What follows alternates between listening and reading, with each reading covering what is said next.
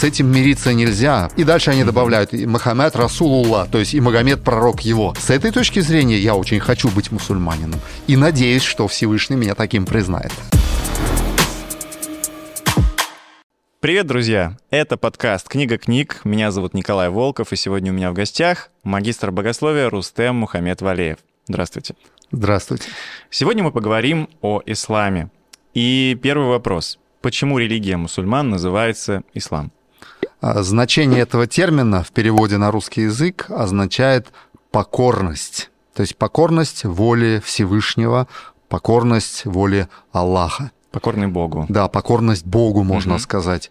А, возникло это движение, именно как движение, не как религия, в 610 году. Ну, то есть в седьмом столетии нашей эры. И поэтому считается это самая молодая из вот таких фундаментальных крупных мировых религий. Угу. Ислам. А что было толчком, импульсом к его появлению? А, исторически а, мы можем насчитать три причины. Ну, то есть, ну, сложно же предположить, что вдруг на ровном месте, без всяких причин, люди стали поклоняться Всевышнему и основали ислам, угу. пророк Мухаммед. А, поэтому насчитать можно три вот эти исторические причины, что, собственно, подтолкнуло этого человека к тому, чтобы возглавить вот это движение. Первая причина, она очень-очень важное для понимания. Дело в том, что сам Мухаммед происходил из определенного рода. И род его уходил корнями к тому человеку, к тому персонажу Библии, который в Библии назван Авраамом, а в Коране назван Ибрагимом. Ну, очень mm. похоже, Авраам и Ибрагим. Так вот, э, сам Мухаммед, он вел свою родословную от второго сына э, Измаила, сына Авраамова. И почему это так важно? Дело в том, что Авраам, он в те древние времена исповедовал единобожие.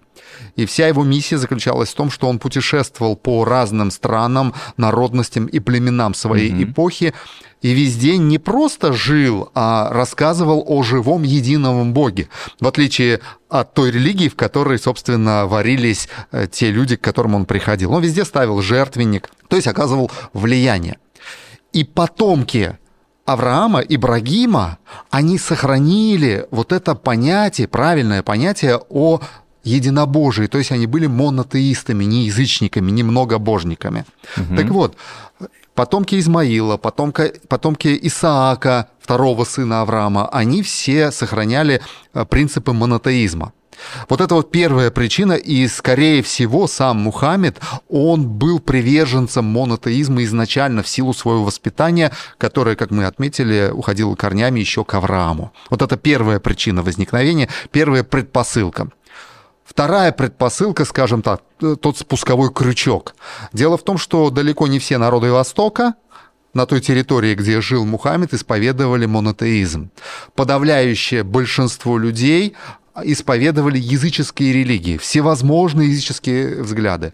В то время в Мекке насчитывалось около 300 всевозможных капищ или святилищ языческим богам. Ого. И, естественно, для человека, который воспитывался и унаследовал совершенно иные, правильные даже скажу, библейские взгляды, угу. взгляды отца Авраама, патриарха Авраама, для него это было вызовом. И в свое время этот вызов воплотился в том, что нужна была какая-то реформа. Вот ее Мухаммед и возглавил. Как он считал, как все мусульмане считают, это движение было вызвано, вызвано самим Богом, который указал Мухаммеду на то, что с этим мириться нельзя, потому что язычество лишает человека спасения и способствует тому, что тот потерял в конечном итоге даже свой человеческий облик. Угу. Это вторая причина. И третья причина, тот самый провокатор, который тоже побудил э, Мухаммеда Э, быть лидером этого движения, не давал ему покоя, а то, что это как раз та причина, что географически э, народы Востока жили в соседстве и с христианами, и с иудеями. Но ведь мы помним, это 610 год, это 7 век. Христианство уже в значительной степени формализовалось. То есть в него уже стали входить совершенно чуждые Библии и самому учению Иисуса Христа э, верования – И иудеи тоже к тому времени очень сильно формализовались. То есть нужен был какой-то толчок, импульс, как глоток свежего воздуха для народов Востока, чтобы их направить в правильное русло, чтобы они отказались от язычества и стали обращаться к единому живому Богу. Поэтому mm-hmm. вот эти три предпосылки, они и были вот этим толчком которые в совокупности в нужное время, в нужном месте воплотились в деятельность пророка Мухаммеда. Каковы основные практики ислама? Ну да, любая ведь религия, она узнается по каким-то внешним формам, правильно? Да. И вот таких практик в исламе их пять. Некоторые исследователи добавляют еще шестой пункт, мы их перечислим. Угу. Первая практика – это исповедание веры. Ля-ля-ля-ла говорят мусульмане. Э, более того, они говорят, как узнать мусульманина? Вот если ты в жизни своей произнесешь вот эту фразу «ля-ля-ля-ла», знаете, что она означает? Что? Нет Бога, кроме единого. И дальше они добавляют и Мухаммед Расулулла, то есть и Магомед пророк его. Вот ты, если это произнесешь, ты мусульманин. Это исповедание твоей веры в единого Бога. Ну, это а, такое заявление, да? Это вот? заявление, угу. да, исповедание, публичное исповедание веры. Угу. Вторая практика ислама обязательно – это пятикратная ежедневная молитва. В назначенные часы мусульмане склоняются, даже если идет какое-то деловое заседание, даже если идет война, он склонится и будет молиться Аллаху пять раз в день. А, это какое-то определенное время или оно... Да, это определенные часы, которые прописаны в исламе. А если, допустим, совершил авиаперелет э, в другой часовой пояс, ну, есть какие-то, сегодня же это не проблема, все всегда можно, можно вычислить, конечно. Ага. Причем практика такая, молиться нужно э, по направлению к Мекке. Поэтому, кстати, в авиакомпаниях, которые принадлежат или находятся в странах, где традиционной религии законной считается ислам, угу. там на навигационных картах везде показано, где находится Мекка. Mm. чтобы по направлению туда человек в молитве мог обратиться пять раз в день, даже если он находится в самолете. Да. То есть это все серьезно. А, третий, третья практика ислама – это пост. Угу. Пост именно перед месяцем Рамадан тогда, когда была неспослана э, пророку Мухаммеду, вот его видения были неспосланы, первые видения. Поэтому вот это обязательный пост, это тоже практика ислама. В питании, правильно? Да, угу. воздержание, способность угу. воздерживаться от э, благ, скажем угу. так, в определенные часы, в определенные дни. А, пятая, а, четвертая практика в исламе – это милостыня – Называется mm-hmm. она закят и исчисляется одной сороковой частью доходов человека, то есть 2,5% от дохода человека. Это милостыня. Это обязательно нужно. Да. Мусульманин так узнается. Это практика mm-hmm. мусульман.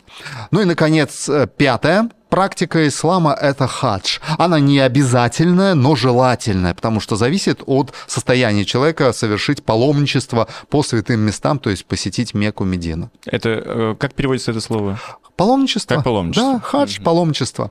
Э, некоторые исследователи говорят, что есть еще шестая практика, называется она джихад.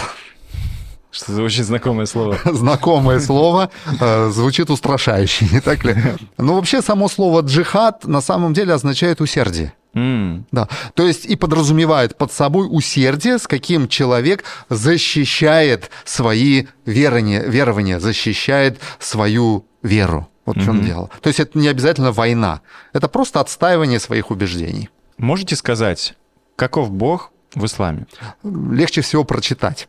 Если мы открываем Коран, то самые первые строчки первого текста суры Аль-Фатиха звучат такие слова «Во имя Аллаха Всемилостивого и Милосердного».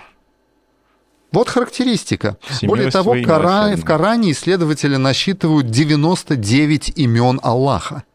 И я лишь некоторые прочитаю, экономия время. Вот, например, Ар Рауф, сострадательный, Ар-Рахман, милостивый, милосердный, наделяющий уделом, безупречный, признательный, благодарный, совершенный.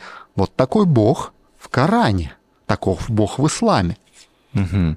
Насчет ислама есть такое мнение, что некоторыми людьми он воспринимается негативно. Почему это так происходит? Ну, у этого есть ряд причин. Первая причина, на самом деле, не, не только, кстати, в исламе есть два ислама.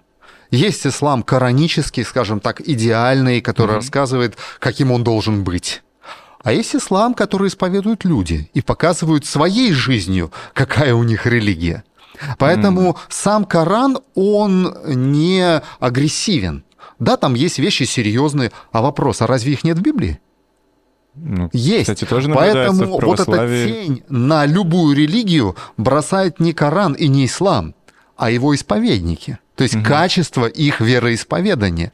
И в, э, в католицизме, допустим, в средние века было уничтожено несколько десятков миллионов людей, инквизиции, во имя Библии во имя Бога. Угу. Что ж теперь христианство нужно оценивать по католикам средних веков? Нет ведь? Так и ислам не стоит оценивать по тому, как некоторые мусульмане в истории или сегодня к себя ведут. Нужно эти вещи различать.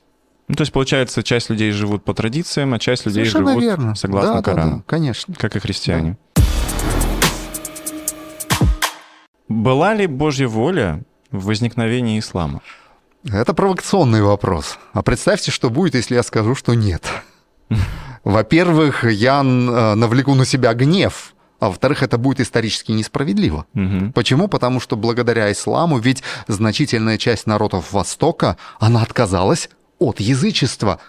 Чем не достижение, не так ли? Достижение. Поэтому Бог управляет движением истории. И именно с исторической точки зрения мы должны признать, это движение – которое в свое время было не просто допущено Богом, а преследовало определенные Божьи цели. Угу. Мы об этом обязательно как-нибудь поговорим в будущем. Хорошо. Если взглянуть на ислам извне, э, без религиозного подтекста, как можно его оценить? Если попробовать с точки зрения религиоведения посмотреть, то есть просто оставить религию, а посмотреть в целом на его влияние, что это такое было, да, угу. исторически, то я бы сказал, что ислам во время его происхождения это была форма, определенная форма восточного протестантизма когда значительная часть людей, кстати, из мусульмане, первые мусульмане, они были простые люди, не политизированные. Самого пророка Мухаммеда его изгнали даже из родного города за его деятельность. Mm. То есть поначалу это была религия, которая не была популярна даже. Потому что, ну, всегда новое воспринимается с трудом, тяжело, особенно да. она, если она подталкивает к определенным реформам, верно? Вот поэтому-то ислам вот в той начальной форме можно назвать формой восточного протестантизма, благодаря которой сохранились народы Востока от язычества – и благодаря которому в среду значительного количества народов Востока, вот посмотрите на географию ислама, это же вот это вот окно 10-40 между 10 и 40 параллелью, где в основном они проживают. Вот народы Востока, они восприняли значительную часть библейской истины или истины Всевышнего Бога, истины Аллаха. Поэтому мы можем сказать, что это движение действительно было, скажем так, получила жизнь благодаря Всевышнему, и у него была своя цель, а именно, то есть это была форма восточного раннего протестантизма. Это была струя новизны в религиозную обстановку того времени и тех народов. И последний вопрос. Скажите, пожалуйста, вот вы мусульманин? Интересный вопрос. А, а что, если я скажу так? Аллаху Акбар. Мусульманин я ну, после этого? А если я еще добавлю ля-иля или Аллах, мусульманин я, но ведь я только произнес языком. Да, сегодня есть традиция. Достаточно произнести публично ля-иля или Аллах, и ты уже становишься мусульманином. Но если так, то я мусульманин. Ну, это шутка юмора. На самом деле вопрос важный и куда более глубокий. Почему? Потому что, скажем, вот э, эта фраза «Аллаху Акбар», что она обозначает? Это не что иное, как арабский вариант из Библии, из 69-го псалма, где говорится, что всякий любящий Бога должен сказать «Бог велик». Так вот, Аллаху Акбар означает «Бог велик».